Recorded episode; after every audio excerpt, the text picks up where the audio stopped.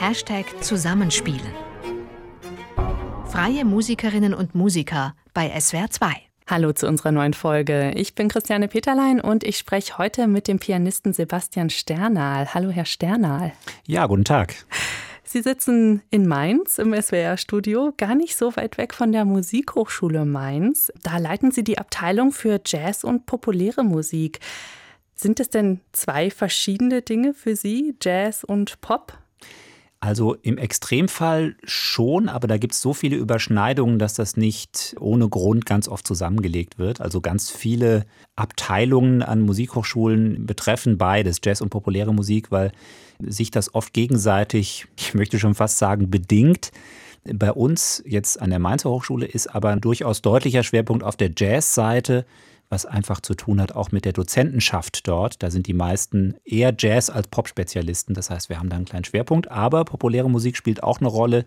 Zumindest das, was ich so als populäre Kunstmusik bezeichnen würde. Also Popmusik nicht im Sinne von Vermarktung, sondern eher im Sinne von, ja, es gibt ja auch in dem Bereich Dinge, die fest zur Musikgeschichte hören. Ich sag mal Beatles, Stevie Wonder und so weiter. Und da gibt es ja auch viele Querverbindungen zum Jazz. Okay, aber das klingt jetzt eher nach einem Jazz, der dann vom Pop beeinflusst ist, da Einflüsse aufnimmt. Aber es gibt dann auch Grenzen. Wo liegt die Grenze? Kann man die ziehen? Das ist gar nicht so leicht und da sind wir jetzt schon ganz schön tief in einer Diskussion, zu der es ganz viele Meinungen gibt. Jazz ist ein sehr, sehr weiter Begriff und das finde ich eigentlich auch gerade das Schöne daran. Jazz vereint ganz vieles oder kann ganz vieles vereinen sozusagen von eher populäreren Stilarten bis hin zu ganz freier Improvisation. Ich sehe das eigentlich so ähnlich wie der Begriff klassische Musik, der ja auch, wenn man ihn so verwendet, erstmal alles Mögliche bedeuten kann, auch in dieser ganzen Bandbreite. Also ich definiere es immer so, dass ich es dann Jazz nennen kann, wenn zumindest entweder Improvisation im Spiel ist oder ein klarer Bezug zur Jazz-Tradition in irgendeiner Art und Weise oder bestenfalls sogar beides. Aber ich würde sagen, nur dann, wenn beides nicht vorkommt, also wenn weder improvisiert wird, noch ein Bezug zur Jazz-Tradition da ist, dann würde ich sagen, es ist kein Jazz und alles andere könnte theoretisch zumindest dem Jazz zugeordnet werden, wenn man sich es nochmal genauer anschaut. Und Sie, wo verorten Sie sich und Ihre Musik? Ich würde, wenn ich jetzt ein ganz einfaches Label dafür finden müsste, sagen Modern Jazz. Also einfach modernerer Jazz, auch ja wieder ein sehr weiter Begriff, aber der umfasst am ehesten das, was, glaube ich, meine Musik auszeichnet, die sich zum einen aus der Jazz-Tradition speist, aber eben auch viele Einflüsse aus der klassischen Musik, aus der populären Musik und auch aus aktuellen Strömungen mit aufnimmt.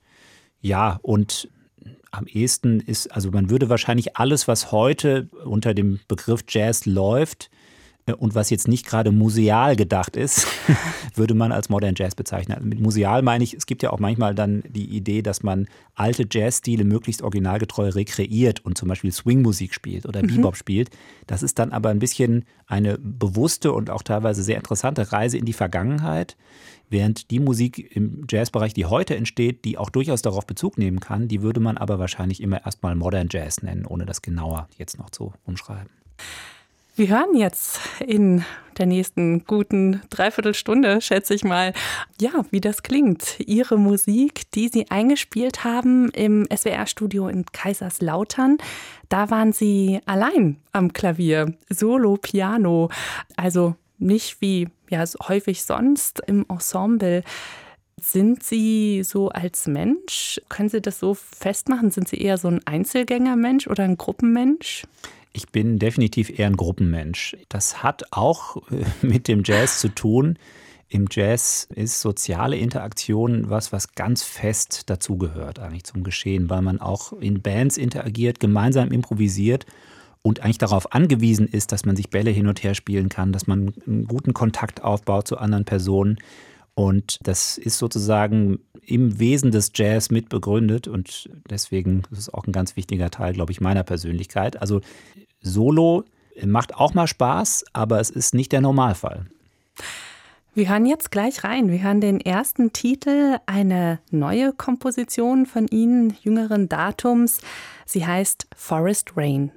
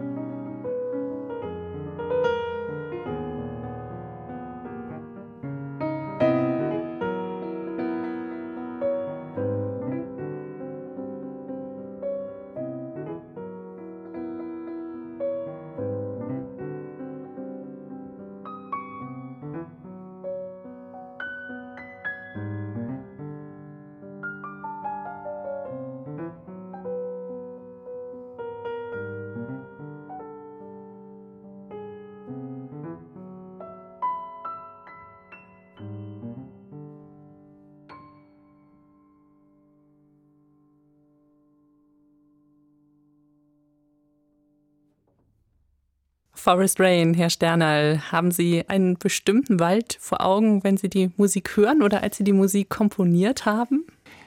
Keinen bestimmten Wald, wohl aber eine Stimmung, wie sie entsteht, wenn Regen auf Baumblättern niederprasselt, sozusagen. Also dieses Rauschen und ständige Fließen ist was, was mir dann übrigens im Nachhinein auch erst eingefallen ist, als ich das Stück schon geschrieben hatte und dachte, wonach klingt das? Ich hatte so ein ganz vages Bild und suchte nach einem dazu passenden äh, Setting und dann fiel mir das auf einmal ein, dachte ich, ja, das ist es.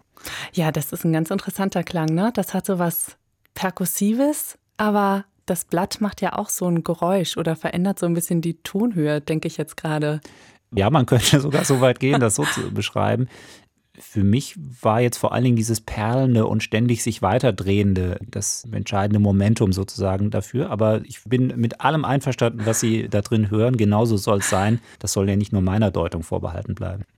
Jetzt haben wir Sie eben mit einer ziemlich jungen Komposition gehört. Sie haben im SWR in Kaiserslautern aber auch ältere Kompositionen gespielt, die Sie zum Teil neu interpretiert haben. Also ein Titel, den wir jetzt gleich hören, Coffee Bay, der stammt von Ihrer ersten Trio-Platte 1 ist der Titel dieser mhm. Platte. Ja, genau. Und der Titel ist ursprünglich für Trio geschrieben. Wir hören mal, wie der klingt in diesem ursprünglichen Gewand.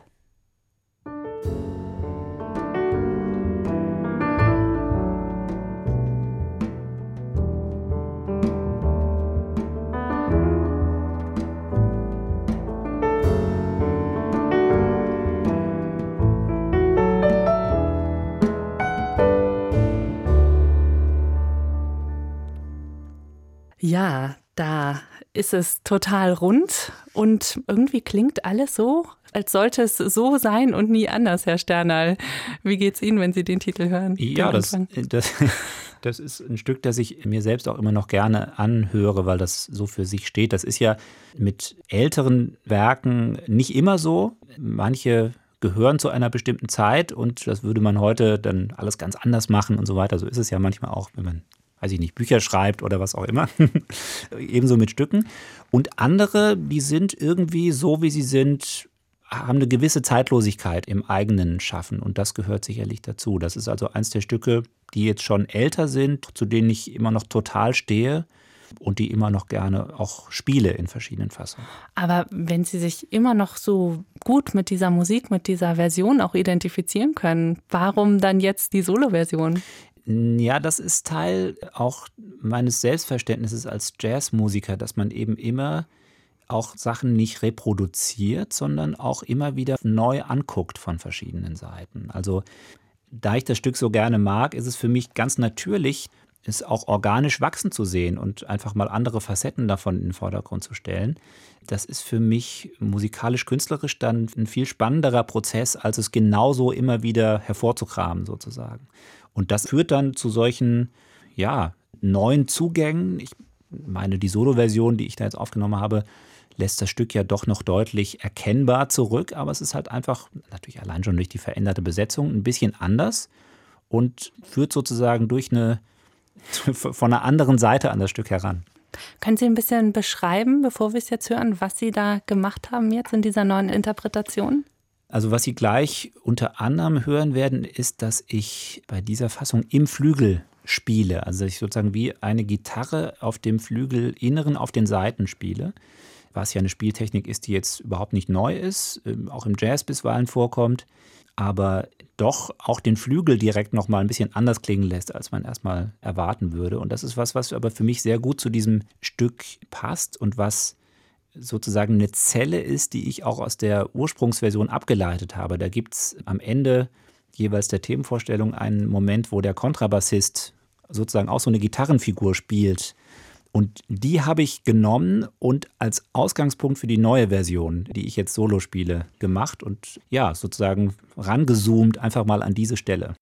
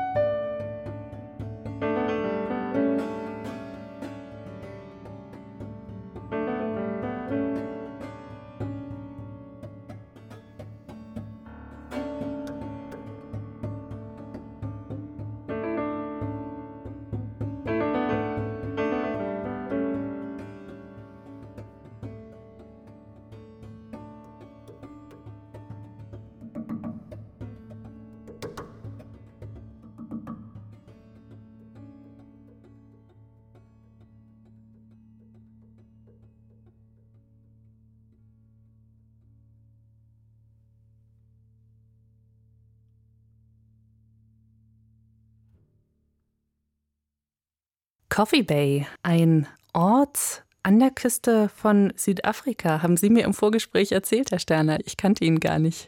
Ja, das ist ein sehr schöner Strand oder eine sehr schöne Bucht, die an der sogenannten Garden Route in Südafrika liegt. Sehr, sehr schöne Gegend, die ich mal im Rahmen einer Tournee dort kennengelernt habe und auch diesen Strand kennengelernt habe. Und dem ist das Stück gewidmet, weil ich auch die Geschichte, die zu dem Strand gehört, eigentlich ganz, ganz schön fand.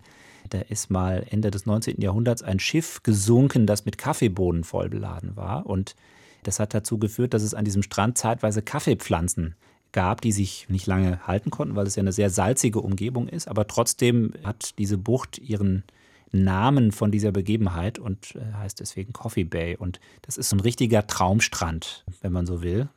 Ich empfehle mal Bilder zu googeln. und genau, deswegen war für mich klar, dass diese entspannte, leicht melancholische, aber sehr in die Ferne blickende Stimmung des Stückes, dass das super zusammenpasst. Herr Sternhall, als Jazzpianist fällt man ja nicht vom Himmel, sag ich mal. Ich könnte mir vorstellen, dass für viele der Einstieg nicht direkt der Jazz ist auf dem Klavier. Das war bei Ihnen, glaube ich, auch so, oder? Ja, ich würde Ihrer Aussage zustimmen, ja? sie allerdings erweitern und sagen, man fällt ja eigentlich als Musiker sowieso nicht vom Himmel. Das, Guter Punkt, ja. ähm, und da steckt natürlich auch ganz, ganz viel, ja, eine ganz lange Reise dahinter am Instrument und am Erforschen der eigenen Musik.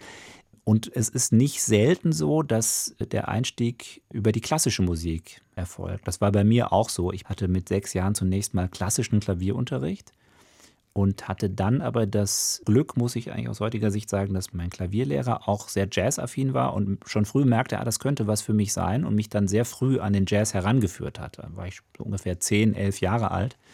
Und ab da war es dann um mich geschehen, weil ich dann sozusagen die Magie der Improvisation für mich immer mehr entdeckte. Und dann kam eins zum anderen. Die klassische Musik hat aber auch heute noch einen Platz in Ihrem Leben, beziehungsweise führen Sie ja auch diese Welten zusammen, zum Beispiel in Ihrem Projekt der Sternal Symphonic Society, in der Sie mit Jazzmusikern und Musikerinnen und auch Kollegen und Kolleginnen aus der Klassik zusammenspielen. Ich habe mich gefragt, ja, wenn Sie da mit Leuten aus beiden Bereichen spielen, merken Sie so Charaktereigenschaften, die man mehr bei Leuten aus der einen oder der anderen Szene irgendwie merkt? Gibt es ja, da Unterschiede? Abs absolut, natürlich. Ja, ja, da ist man schon unterschiedlich sozialisiert. Das hat ja mit dem ganzen Musikleben auch zu tun, was sich darum abspielt und auch mit der Art und Weise zu üben oder zu proben. Allein deswegen, weil ich, man kann solche Dinge jetzt in der Kürze der Zeit immer nur vereinfacht sagen, aber weil ja im Jazz es zum Beispiel ganz viel darum geht, dass man seine Improvisationssprache entwickelt, Musik schreibt und sozusagen ganz vereinfacht gesagt lernt, dasselbe Stück immer besser zu spielen und immer anders anzugucken und immer noch besser darüber zu improvisieren während es in der klassischen Musik schon auch natürlich darum geht, ein breites Repertoire sich zu erarbeiten und das natürlich eher interpretieren, als jetzt komplett was Neues sozusagen zu schaffen. Und ja, diese beiden Welten, ich, ich liebe das sehr, wenn die sich begegnen, weil ich die beide hoch schätze und beide auch irgendwie für mich persönlich kennengelernt habe. Es war jetzt bei dem Projekt gar nicht so sehr meine Idee, Jazz und Klassik zu vermischen, eher auf der Ebene der Musiker, weil die kommen ja wirklich aus diesen beiden Bereichen. Aber eigentlich hat sich das für mich organisch so ergeben, weil ich einfach den Klang eines Streichquartetts sehr liebe und natürlich Jazz-Improvisation auch und das in meinem Kopf gut zusammen funktioniert. Und ich dachte, dann schreibe ich Musik, so wie sie mir gefällt, für diese Art von Klang und dann kam das dabei raus. Also es ist eigentlich gar nicht so crossover-mäßig angelegt oder gedacht, sondern es ist einfach meine Musik mit meinen Lieblingsmusikern. Mhm. und so im Alltag, im Probenalltag, ist es dann schon so gewesen, dass ich den klassischen Musikern zum Beispiel im Wesentlichen die Musik ausnotiert habe. Da gibt es also fast keine Improvisationsanteile. Und den Jazzmusikern aber dann natürlich entsprechend viele Freiheiten gelassen habe, sodass eigentlich beide Seiten das machen können, was sie am besten drauf haben. Wie ist das eigentlich bei den Stücken, mit denen wir Sie heute hören? Gerade auch vielleicht bei den Älteren. Also in welcher Fassung ist das Stück notiert und ist sozusagen die, die Basis? Also die Aufnahmen, die wir heute hören, also die Soloaufnahmen, sind zu großen Teilen improvisiert. Es ist eigentlich bei fast allen Stücken so, dass ich zwar grundlegende Themenabschnitte mir natürlich schon vorher überlegt habe. Also meistens gewisse melodische Elemente oder auch ein harmonisches Gerüst. Das ist aber meistens nur so eine Art, ja, man ich verwende mal einen Fachbegriff, den ich aber auch gerne erläutere, Lead Sheet. Das ist sozusagen sind Noten, wo nur die Melodie und Akkordsymbole notiert sind, die also sehr viel freilassen für den Interpreten. Und bei fast allen Stücken, die wir heute hören, gibt es eigentlich nur diese Art von Noten und es kommt absolut auf mich als Interpreten an, wie ich das in diesem Moment spielen möchte. Und das führt dann dazu, dass jede Version wirklich sehr anders werden kann und eine ganz andere Atmosphäre entfalten kann. Wir hören Sie jetzt mit zwei Titeln, und zwar einmal mit Birds und gleich im Anschluss mit Eleven.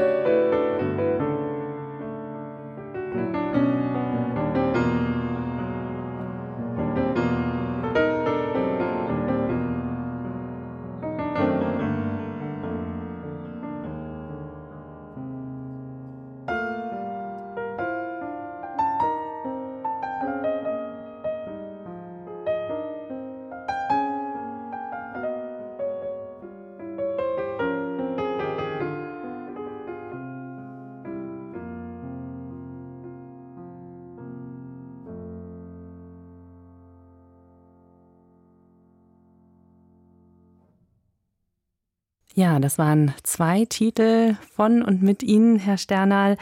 Jetzt gerade bei Eleven haben wir Sie auch manchmal ein bisschen mitsummen gehört. ja, das passiert mir häufig. Das habe ich aber nicht unter Kontrolle. das ist, also, das ist, kein, ist nicht bewusst so. Hat damit zu tun, dass ich, glaube ich, ja, einfach sehr nah dran bin an dem, was ich da spiele. Und dann ist es wohl eine Art natürliche Reaktion. Aber das heißt, Merken Sie es, während Sie spielen oder sind Sie so im Flow, dass Sie das gar nicht merken, dass Sie so. Meistens merke ich es nicht. Ich höre es dann auch bei Aufnahmen. Manchmal merke ich es auch ein bisschen, während ich spiele, aber meistens nicht. Ich bin eigentlich immer darauf konzentriert, sozusagen durch mein Instrument hindurch zu sprechen oder zu singen und das drückt sich dann wahrscheinlich auch so aus. In was für Situationen singen Sie ansonsten noch? Oh, in sehr vielen Situationen. Ich singe gerne, auch gerade in den letzten Monaten besonders gerne für meine kleine Tochter, die Liederbücher immer durchblättert, auf die Seite zeigt und dann muss es direkt losgehen. dann geht's ab. Ja. Haben Sie gemeinsame Favoriten?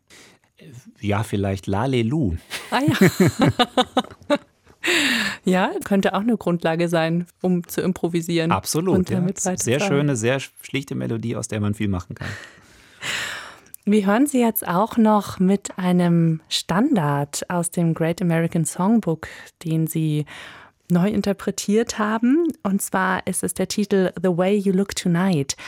Ja, es gibt viele Standards. Warum hat es dieser hier in diese Aufnahme geschafft? Ich weiß auch nicht so recht. Das ist, der gehört zu den Standards, die ich irgendwie besonders gerne mag. Also ich bin sowieso Fan von bestimmten Songwritern, wie zum Beispiel George Gershwin oder Cole Porter und eben auch von Jerome Kern, der dieses Stück auch geschrieben hat. Das stammt aus einem Musical ursprünglich, wie so viele Stücke des sogenannten Great American Songbook. Stücke, die eigentlich aus zum Beispiel Filmen oder Musicals kommen und die sich Jazzmusiker dann aber nehmen als Vehikel zum Improvisieren. Und ich finde, das Stück hat auch eine sehr überzeugende, geradlinige Konstruktion, eine einfache, sehr schöne Melodie, an der man sich ganz toll abarbeiten kann, sozusagen. Und eine interessante Form noch dazu. Und was haben Sie angefangen mit der interessanten Form und der schönen Melodie? Ich würde sagen, das hören wir uns jetzt mal direkt ja. an.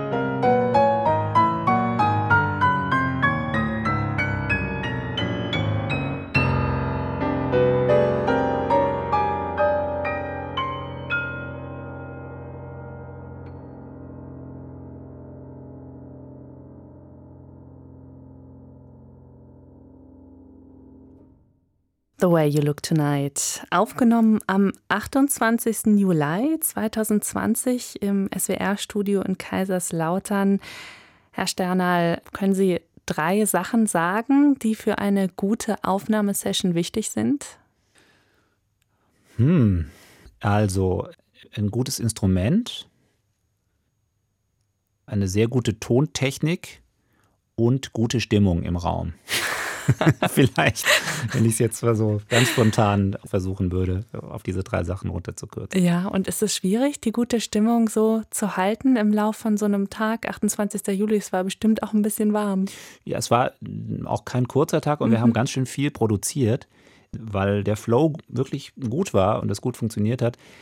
Ich habe es äh, nicht als schwierig empfunden, weil das auch eine sehr angenehme Atmosphäre war. Tolles Studio in Kaiserslautern, das ist ja dieser tolle Saal dort mit dem hervorragenden Instrument. Wunderbar betreut, auch von den äh, Kolleginnen und Kollegen da vor Ort, die es mir leicht gemacht haben, gut gelaunt einen Take nach dem anderen zu spielen. Und äh, ja, wenn Sie sagen, das Instrument dort gefällt Ihnen gut, was muss ein Klavier mitbringen, damit es Sie anspricht? Mm. Oder ein Flügel? Ja, also es muss eine gewisse Wärme im Klang sein und eine gewisse Lebendigkeit. Es ist manchmal mit ganz neuen Instrumenten das Problem, dass die das noch nicht haben, dass die zwar sehr perfekt sind auf einer bestimmten Ebene, aber noch keinen Charakter ausgebildet haben. Deswegen sind wir manchmal etwas ältere Instrumente, die aber gut in Schuss sind, fast lieber, weil die schon eine Geschichte zu erzählen haben. Und das ist dann leichter, mit denen in Dialog zu treten, gewissermaßen. Herr Sternal, wir hören jetzt gleich den letzten Titel in unserer Folge. Das war einer von denen Sie mir gesagt haben, das wäre schön, wenn der dabei wäre. Der Titel heißt Prayer. Was mögen Sie uns da mit auf den Weg geben zum Hören? Ich glaube, der Titel verrät schon einiges. Das ist ein sehr nachdenkliches Stück, sehr kontemplativ. Gebet, heißt es ja direkt übersetzt. Und ja, also diese Stimmung ist, glaube ich, auch gut hörbar.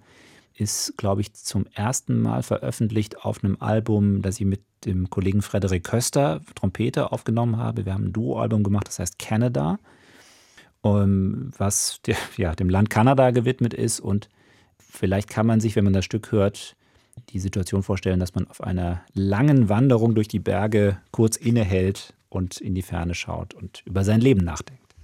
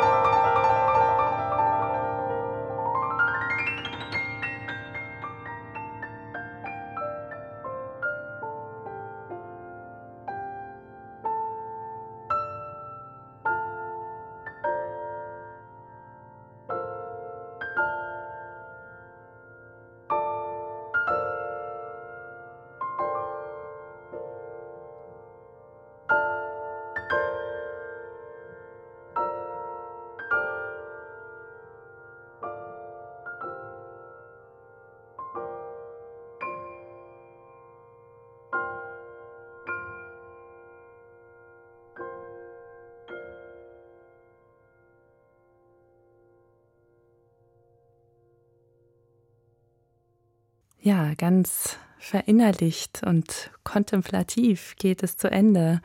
Die Musik in dieser Folge von Hashtag Zusammenspielen, das war Prayer von und mit Sebastian Sternal. Herr Sternal, vielen Dank für das Gespräch. Sehr gerne. Aufgenommen haben wir das Gespräch heute ja in einem der ersten richtig heißen Tage im Jahr. Wie stehen Sie zur Hitze? Ich finde es gut. Es ist sofort ein bisschen Urlaubsstimmung da. Sehr schön, dann kommt eine gute Jahreszeit für Sie. Ja, absolut. Dann wünsche ich Ihnen einen sehr schönen Sommer und ja, das war's für dieses Mal mit Hashtag Zusammenspielen. Die neue Folge kommt in zwei Wochen. Bis dahin machen Sie es auch gut. Ich bin Christiane Peterlein. Tschüss. Ein Podcast von swr2.de